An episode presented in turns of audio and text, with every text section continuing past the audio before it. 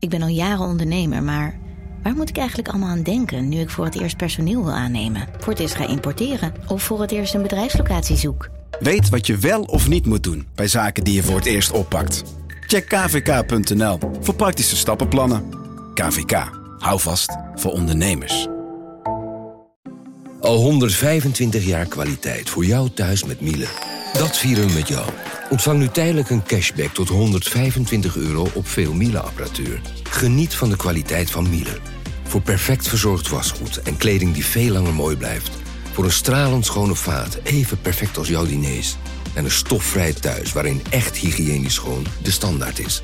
Check miele.nl voor alle feestelijke aanbiedingen. Vanaf de redactie van NRC het verhaal van vandaag. Mijn naam is Thomas Ruip.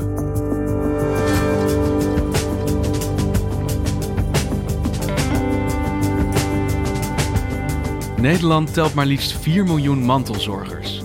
Mensen die zelf zorg dragen voor een familie, partner of vrienden. En daar zijn we trots op, zeggen politici graag. Maar de realiteit is rauw. Druk, kosten en emotionele belasting zijn voor mantelzorgers vaak zo groot dat ze de grip op hun eigen leven dreigen kwijt te raken. En toch wordt hun stem nauwelijks gehoord.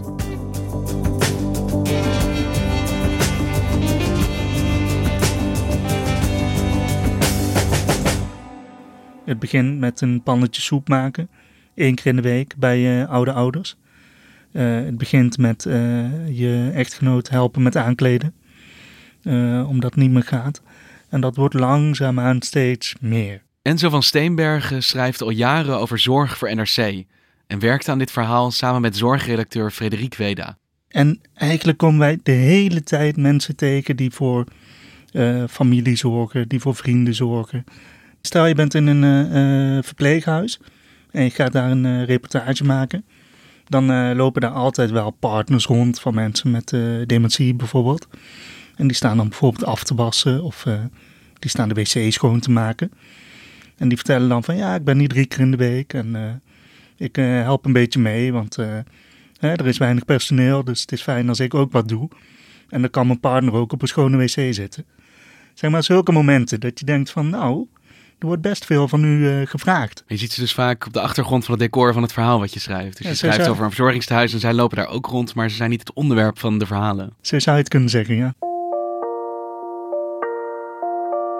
Er wordt in de zorg zoveel gerekend op mensen die gratis zorg erbij uh, verlenen voor hun, uh, voor hun naaste, voor hun geliefde. die nemen de professionele zorg zoveel uit handen dat die mensen eigenlijk ook een keer het verdienen om in het middelpunt van de belangstelling te staan. Ik ben Annette Kaat, ik ben 65 jaar en help met het verzorgen van mijn moeder. Ze is 89, lijdt aan de ziekte van Alzheimer en woont nog op zichzelf. Ik ben Annelou IP, 60 jaar en ik ben antropoloog en onderzoeker aan de universiteit. Mijn man heeft sinds 11 jaar de ziekte van Parkinson en dementie. Sindsdien zorg ik voor hem. Ik ben Robert-Jan Beun, 61 jaar en universiteitsdocent aan de Universiteit Utrecht. Ik ben verantwoordelijk voor de zorg voor mijn moeder die in Katzand woont en dementie heeft. Het uh, uh, Sociaal Cultureel Planbureau doet daar onderzoek naar. Blijken enorm veel mensen uh, te zijn. meer dan 4 miljoen mensen. Dus mensen die zeg maar, op een informele manier zorgen voor een, een, naaste. Er zijn meer dan 4 miljoen mensen in Nederland die zichzelf mantelzorger mogen noemen. Ja, ja. En ongeveer 750.000 mensen, dus ook enorm veel, die doen dat wat dan heet langdurig en intensief. En dat betekent meer dan 8 uur in de week uh, voor meer dan drie maanden achter elkaar. Dus een volle dag per week minstens bezig zijn met zorgen voor iemand anders. Ja, en dat is dus een leven naast je eigen leven. En er is nooit iemand die de schijnwerper op hen zet en eens vraagt: gaat het wel goed met je? En dat hebben we nu dus wel gedaan. Ik ben Judith Heres, 54 jaar. Ik zorg voor mijn moeder, die op Texel woont. Maandenlang ben ik elk weekend naar Texel gegaan. Een half jaar lang bestond mijn leven dan ook vooral uit werken en het helpen van mijn moeder. En op welke manier ben je dat gaan onderzoeken? Uh, dus we hebben een artikel gepubliceerd over een mantelzorger. En bij dat verhaal hebben we uh, gevraagd: uh, zijn er meer mensen die iets dergelijks meemaken? En uh, zijn jullie bereid om je verhaal met ons te delen? En dat leverde enorm veel reacties op. we hebben ongeveer 110 brieven gekregen. en dat zijn dan niet brieven van drie zinnen. Sommige mensen schrijven echt kantjes vol over wat zij meemaken, hoe hun leven eruit ziet. Wat ze allemaal doen voor hun, hun geliefde en hun naasten. En welk beeld uh, komt eruit naar voren? De zorg voor mijn moeder heeft grote impact op ons leven. Ook omdat ze op 200 kilometer afstand woont. Ik ben enig kind en ben opgegroeid zonder vader. Elf jaar geleden kreeg mijn man de ziekte van Parkinson. En sinds drie jaar is daar dementie bijgekomen. We hebben geprobeerd om de zorg thuis te organiseren. Dat is acht jaar gelukt, totdat ik zelf hartproblemen kreeg en hij naar het verpleeghuis moest. Ik ben managementassistent geweest in een academisch ziekenhuis. Maar eind vorig jaar heb ik besloten met vervroegd pensioen te gaan.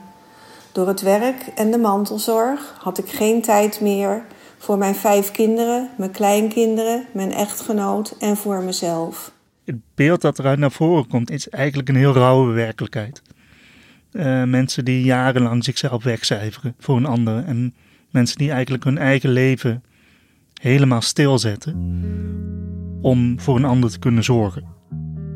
Hun eigen hobby's, soms hun eigen werk, hun eigen vriendenkring. Ze zien hun vrienden niet meer, ze gaan niet meer sporten, ze gaan niet meer naar de, naar de bridge club. Ze gaan minder werken, ze raken soms overspannen. Uh, en dat al het eigene dat ze hebben in het leven, halen ze eruit om maar de tijd te kunnen vrijmaken om voor die ander te zorgen. Mijn naam is Suzanne Kastermans. Ik ben 53 jaar, woon in Venlo en heb anderhalf jaar lang intensief voor mijn bejaarde ouders gezorgd aan de andere kant van het land. Dus eigenlijk heel veel mensen geven een opsomming. Toen mijn moeder ongeneeslijk ziek werd, begon de echte mantelzorg. Van wat ze allemaal doen? Ik ging mee naar artsen, nam de administratie over en regelde allerlei dingen. Uh, de afwas, de administratie. Ik deed administratie, huishoudelijk werk, koken, boodschappen, schoonmaken. Het huishouden, de was en de wekelijkse boodschappen. Iemand helpen met naar de wc gaan, iemand helpen met naar de douche gaan. Ik regelde zorgverleners en moest oppassen dat mijn moeder niet viel. Dus eigenlijk de kleine praktische dingen die nodig zijn om een leven in goede banen te leiden. Ja, wat ik zelf een mooi voorbeeld vond was een uh, uh, dochter die, voor uh, die woont in Venlo, woont zij. Haar vader woont in Dordrecht. En uh, die vertelde van ja, dan belt mijn vader. Nu mijn vader alleen is, verwacht hij nog steeds dat ik allerlei problemen snel kan oplossen. En die weet niet waar de batterijen in zijn rookmelder liggen. En dan moet ik dat maar weten, maar ja. Toch kan ik vanuit Venlo niet gelijk een batterij in zijn rookmelder vervangen. En uh, nou, het kan zijn dat mensen dan zelfs uh, 200 kilometer gaan rijden om die rookmelder maar weer aan de praat te krijgen. Want anders maken ze zich ook weer zorgen dat hij het niet doet. Uh, dat zijn de praktische problemen waar mensen tegen aanlopen. Ja. Erger nog, schrijven veel mensen dan, zijn de, is de emotionele belasting. Uiteindelijk zijn al die praktische hindernissen nog niet eens het ergste. Dat vind ik vooral het beslissen voor anderen die dat zelf niet meer kunnen. De emotionele vragen waarmee ze te maken krijgen. Wordt het niet tijd om te verhuizen? En waar naartoe dan? Wordt het niet tijd om een invalidekaart aan te vragen? En hoe dan? Hoe gaat het straks? Uh, als hij niet meer thuis kan wonen. En wanneer is het tijd voor de hospice? Wanneer moeten we vragen om palliatieve sedatie? Moeten we denken aan euthanasie? Dat soort beslissingen zijn het allerzwaarste. Maar ja, jij moet de knoop doorhakken, want de ander kan het niet altijd meer. Want het zijn gigantische beslissingen, uh, nou ja, levensveranderende of soms zelfs beëindigende beslissingen, die je dus voor iemand anders moet nemen. Iemand die dat zelf niet meer kan. En dat doet iets met je. Een dochter die zei van ja, ik help mijn vader nu met douchen en dan zie ik hem verward, vermagerd en naakt. En dan moet ik hem onder de douche zetten. En dat is iets wat voor mij als dochter heel moeilijk maakt. Wat mijn rol als dochter ook heel anders maakt. Het grijpt heel erg aan. En tegelijkertijd heb je geen tijd om erbij stil te staan. Omdat hij verzorging nodig heeft. Een andere mevrouw die zorgt voor haar partner met de ziekte van Alzheimer. En die zei van ja, ik ben eigenlijk al jarenlang in een rouwproces. Want ik ben afscheid aan het nemen van mijn man, terwijl hij nog leeft. Ja, en je kan natuurlijk geen echt afscheid nemen op het moment dat iemand nog steeds zorg nodig heeft. Nee, dus mensen voelen zich ook schuldig over. Van, ik heb een gevoel van rouw, terwijl mijn man nog leeft. Mag dat wel? Ja, en de impact is dus ook groter dan alleen uh, de momenten dat je dus actief met die zorg bezig bent. Maar het beïnvloedt dus ook ja, je gesteldheid daarbuiten. Ik ben er continu mee bezig, ook in mijn hoofd. En door de vele telefoontjes van mijn moeder. Mijn moeder hangt ook erg aan me. Nu ze in het verzorgingshuis woont, heb ik gezegd dat ik even een paar weekenden niet kan komen. Dat maakt haar erg somber. Ze zegt dat ze me mist. Ja, er was een meneer die had eh, ruzie in de familie gekregen. Want de een dacht anders over de verzorging van uh, vader dan de ander. Ja, en dan moet je dan met elkaar zien uit te komen. De dementie van mijn moeder is niet eens het werkelijke probleem. Een vriendin van mijn moeder ging de baas spelen toen ze langzaam ziek werd. Ze wilde mijn moeder beschermen tegen de grote boze buitenwereld. En helaas viel ik er ook onder. Ze nam ook mijn moeders pinpassen mee. Toen ik zei dat ik dat niet wilde hebben en uiteindelijk de passen heb ingenomen, was het oorlog. Die strijd heeft ons veel gekost. De huisarts van mijn moeder zei later dat het veel voorkwam. Een vriend of vriendin helpt belangeloos en eist er uiteindelijk onbewust toch iets voor terug. En uh, zo waren er ook een aantal mensen die zeiden van ja, ik heb eigenlijk helemaal niet zo'n goede band met, uh, uh, in dit geval twee keer met een moeder. Maar ja, mijn moeder heeft nu wel hulp nodig. Dus, en ik ben enig kind. Dus ik moet dat doen. Hey, en als je zegt, er zijn in Nederland 4 miljoen mantelzorgers, waarvan 750.000 heel veel tijd aan zorg besteden. Waarom is dat aantal zo hoog? Waarom zijn dat zoveel mensen? Het worden, worden steeds meer en dat komt natuurlijk ook gewoon door vergrijzing. Uh, het zijn toch vaak oude mensen die hulp nodig hebben. Uh, en we krijgen, we, we krijgen nu eenmaal steeds meer oude mensen. En dat is ook niet zomaar statistiek, dat is echt een groot probleem. Want de grootste groep mantelzorgers is nu tussen de 40 en 70 jaar.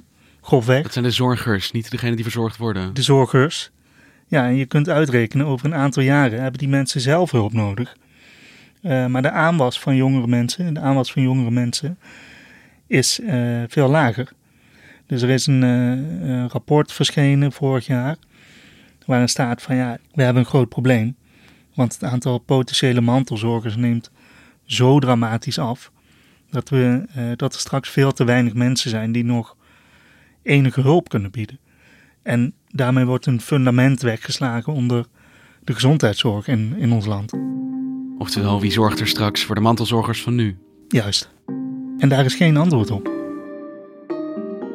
Want als jij dit probleem constateert, jij uh, plaatst een oproep, uh, ja, hoe ervaart u het mantelzorgen? En ja, je krijgt 110 brieven van mensen met toch wel heel schrijnende verhalen. Dan moet dit toch ook vanuit de politiek gezien worden? Is er dan niks wat ondernomen kan worden om die mantelzorgers te helpen, die lasten te verlichten? Het is niet een onbekend probleem. Um, dus er had uh, best al iets aan gedaan kunnen worden, of in ieder geval hadden pogingen ondernomen kunnen worden om het te verbeteren. Maar dan heb je het probleem dat dit een toch vergeten groep is. En dat zie je terug in grote politieke beslissingen. Dan zien we dat eigenlijk de politiek het probleem eerder erger maakt dan minder erg. En waar moet ik dan aan denken? Ouderenzorg in Nederland is duur. En de overheid, toch al krap bij kas, bezuinigt door ouderen minder snel naar een verzorgingstehuis te verwijzen. Bovendien het meest uh, duidelijke voorbeeld is het uh, sluiten van verzorgingshuizen. Dus er is in um, enkele jaren geleden een politiek akkoord gesloten, was om de staatsbegroting te redden. Het Kunduz-akkoord of het Lenteakkoord. En in dat akkoord is een van de maatregelen, we gaan de um, we gaan het moeilijker maken om in het verpleeghuis te komen. Waarom? Uh, want mensen willen langer thuis wonen, zo lang mogelijk. Dus we gaan de zorg thuis verbeteren voor ouderen. En we gaan het. Um, mensen moeten uh, zieker en hulpbehoevender zijn.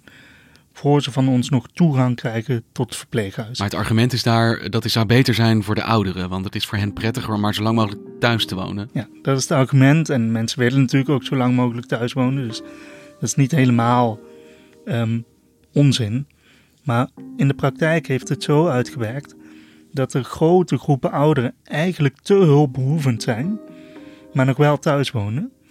En alle problemen waar zij tegenaan lopen, Uh, daarvoor kloppen ze toch eerst aan bij hun eigen familie, bij hun eigen vrienden, bij hun eigen partners. Er is een grote groep ontstaan die te hulpbehoevend is om zelfstandig te redden, maar nog niet hulpbehoevend genoeg om ook aanspraak te kunnen maken op een plek in verzorgingstehuis. Ja, en nu zie je dus in de politiek dat daar dan weer oplossingen voor bedacht worden. Een logeerhuis in Terheide aan Zee. Ja hoor, heb je nou zoek gehad? Bedoeld om mantelzorgers even rust te geven. Dus je ziet uh, uh, VVD en D66, dat zijn regeringspartijen, die hebben nu bedacht van er moeten logeerhuizen komen. Uh, voor hulpbehoevende ouderen die thuis wonen. Die kunnen dan een paar dagen uitlogeren in een soort van verpleeghuis. Uh, zodat hun mantelzorgers, vaak partners, uh, even ontlast kunnen worden, even op adem kunnen komen. Maar ja, dat is natuurlijk eigenlijk het oplossen van een probleem dat is ontstaan door andere politieke beslissingen. Ja, want ik ga nu waarschijnlijk heel naïef klinken, maar jij beschrijft een vergrijzende populatie, steeds meer oudere mensen die daardoor ook steeds meer zorg nodig hebben en een krimpend aantal plekken in verzorgingstehuizen. Dat is toch vragen om problemen? Ja, dat zou je wel zeggen, ja. Dus je moet nu als een, uh, ja, razendsnel moet je uh, oplossingen gaan bedenken. En moet je je bewust zijn, en volgens mij is dat het belangrijkste probleem, moet je ervan bewust zijn dat straks die mantelzorgers er niet meer zijn. Ik heb soms wel het idee dat, nou ja, misschien vanuit de politiek er um, ook wel met trots wordt gesproken over die mantelzorgers. Zeg maar wij als samenleving die voor elkaar opkomt, participatie, we zorgen voor elkaar. Het is de participatiesamenleving, zoals de overheid dat graag wil.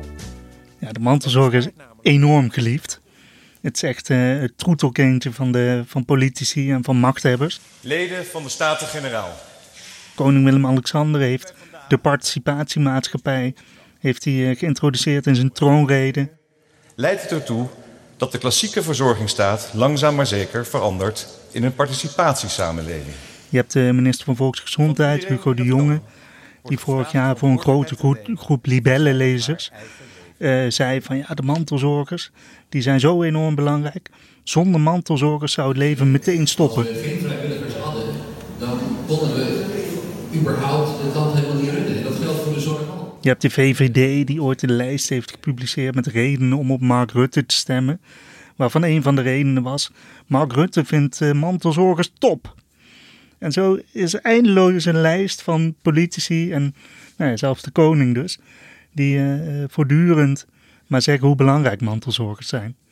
En je kunt je, je kunt je afvragen, als je dan ziet welke beslissingen worden genomen in Den Haag, of uh, die woorden niet een beetje loos zijn. Want wat wordt er wel geregeld voor mantelzorgers? Uh, wordt er iets gedaan om hen te ontlasten of te helpen vanuit de staat? Ja, er zijn allerlei programma's. We begrijpen dat het af en toe wat veel is om ook mantelzorger te zijn. Vooral vanuit de gemeente. Daar kunnen wij jou bij helpen. Zodat je na al die drukte ook nog even tijd hebt voor jezelf. Ben of ken jij een mantelzorger? Dus je hebt dingen als het mantelzorgcompliment. Dat is bijvoorbeeld een uitje, één keer per jaar voor mantelzorgers. Een uitje? Ja, eh, na een concert bijvoorbeeld. Dat wordt ook georganiseerd voor mantelzorgers? Ja, zodat ze een avondje uit kunnen. En geld? Want als jij veel tijd besteedt aan zorgen voor iemand anders, is dat natuurlijk ook tijd die je niet kan gebruiken om te werken en zelf geld te verdienen. Zijn er subsidies of potjes? Er is ook wel geld voor uh, uh, bepaalde groepen mantelzorgers, zodat ze uh, dingen kunnen regelen. De gemeente Roermond die kiest voor een waardering in de vorm van een geldelijke tegemoetkoming. Er is niet één algehele regeling waar mensen aanspraak op kunnen maken. Het is bijvoorbeeld niet zo van ik werk een dag minder, dus krijg ik die dag betaald van mijn gemeente. Je hebt wel bedrijven die hebben bijvoorbeeld lief- en leeddagen. Uh, dan kan je uh, een dag uh, opnemen omdat je voor iemand zorgt. dus dat soort dingen zijn er wel. Maar echt een pot geld waar je aanspraak op kunt maken, die is er in veel gemeenten niet. Steeds meer mantelzorgers in Westland staan onder druk. En er komen steeds meer mantelzorgers bij. En lang niet alle mantelzorgers weten dat zij onder voorwaarden een vergoeding van 100 euro kunnen krijgen. Het verschilt heel erg per gemeente waar je aanspraak op kunt maken. Maar er, zijn, er is hulp. Uh, mensen kunnen door de gemeente bijgestaan worden. Wat bijvoorbeeld heel erg helpt is uh, dagbesteding. Dus uh, een hulpbehoevende wordt opgehaald met een busje, gaat een dag naar een boerderij om daar te helpen, bijvoorbeeld. komt aan het einde van de dag weer terug. Dan is die mantelzorger ook een dag vrij. Dat mijn moeder van 89 nog thuis woont, kan dankzij de thuiszorg die twee keer per dag komt, ook de begeleiding op de dagbesteding bij de Buitenhof in Amsterdam Buitenveldert is geweldig. Mijn moeder eet daar ook een warme maaltijd als lunch. De chauffeur... In sommige gemeenten is dat heel goed geregeld. Er zijn heel veel mogelijkheden. In andere gemeenten is er bijna niks. Uh, dus er zijn mogelijkheden, uh, maar die zijn niet altijd genoeg. En ze worden ook niet altijd goed gevonden. Zonder de bijdrage van al deze mensen en de manier waarop ze dat doen, zou ik de mantelzorg niet volhouden. Nou, aan de ene kant klinkt het natuurlijk als iets schitterends. Hè? We hebben 4 miljoen mantelzorgers, 4 miljoen mensen die een offer brengen om te zorgen voor een ander en daarmee het systeem ontlasten. Maar ja, als je die verhalen hoort, dan denk je toch, dit is een onhoudbare situatie. Want mantelzorgen, eh, ja, het betekent natuurlijk zoveel verantwoordelijkheid, zoveel tijd en emotie. Ja, dat is niet vol te houden. Nee, zeker. Want daar was ik dan zelf wel van geschrokken. Uh, als ik, toen ik al die verhalen hoorde en las, dacht ik wel van ja, het is eigenlijk nu al best wel heel erg schijnend. En met de wetenschap dat het aantal potentiële mantelzorgers zo afneemt, dan weet je van ja, dit wordt niet beter. Dit wordt alleen maar erger. Dankjewel Enzo. Graag gedaan.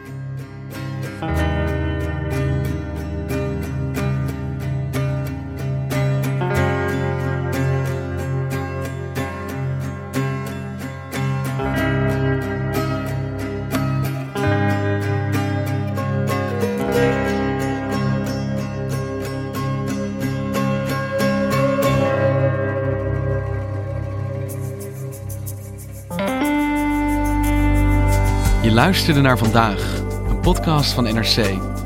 Eén verhaal, elke dag. Dit was vandaag, morgen weer.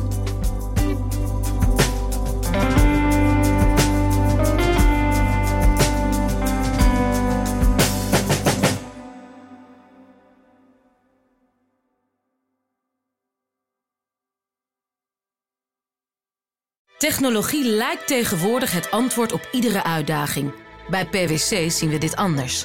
Als we de potentie van technologie willen benutten, kunnen we niet zonder een menselijk perspectief. Human-led, tech-powered noemen we dat. Ga naar pwc.nl.